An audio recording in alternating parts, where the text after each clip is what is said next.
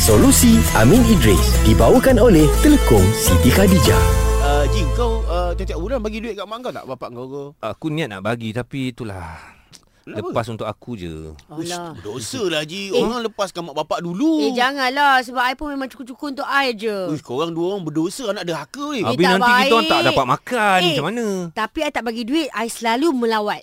ah. Lawat tak cukup kalau tak bagi duit. Ah, macam mana ni? Amin, Amin buat apa tu? ah, baru nak cakap hai ke? Ah. ha. Hai. Ah, hai kat parents. Ah. Min, dia orang ni anak derhaka Min. Ada duit Astaghfirullahaladzim. duit cukup-cukup Ah. untuk dia orang tapi tak bagi mak dia orang. Mak ayah keutamaan duit ke macam mana Hmm. Okey, uh, saya kena bagi clear. Sebenarnya kita memberi duit pada mak ayah it's more to uh, adat kita. Okey. Uh, sebab di dalam agama sebenarnya keutamaan terlebih dahulu kepada siapa?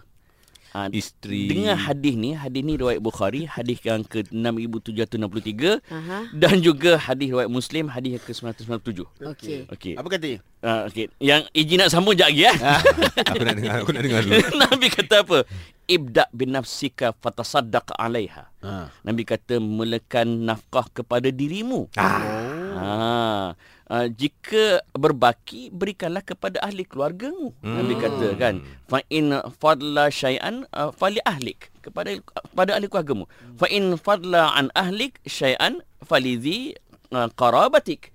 Kalau ada lebih lagi lepas bagi pada keluarga, maka bagi kepada saudara mara kamu. Ah. Dan kalau ada berbaki lagi, bagilah kepada mereka yang seterusnya, mereka yang seterusnya. Mm-mm. Oh. Hadis ni nak bagi tahu keutamaan kita dulu kan ialah kita kerja penat-penat bagi kita sihat Ya, ya. cukup makan kan bila ada berbaki kepada ahli keluarga siapa isteri kalau dah kahwin kan Ha, anak. ha, anak Ha. kan janganlah kita kepada bagi mak tapi bini tak bagi Oh. Hmm. anak kelaparan Yep. hadis ni kata bagi ahli keluarga dulu bila ada berbaki lagi barulah kepada qarabatik kepada ahli keluarga terdekat siapa dia mak kita Ah. adik-beradik So kita kalau macam I single, macam Mimi ni single, ah, ah, sorry macam Ana ni single, ah, maknanya mak lah Mak, ahli keluarga bapak terdekat dulu. lah ah. Okey. Sebab anak-anak yang tanya soalan ni Hukum anak yang kerja Bagi duit dekat mak Mm-mm. Tapi anak tu kerja Tak ba- tak mampu nak Kalau dia Bagi tak duit. mampu Ha. sebab dia hanya mampu untuk dia kan. Yes. Ha, dia keutamaan dia dulu. Cuma dia kena berazam lah. Hmm. Mentang-mentang cukup untuk aku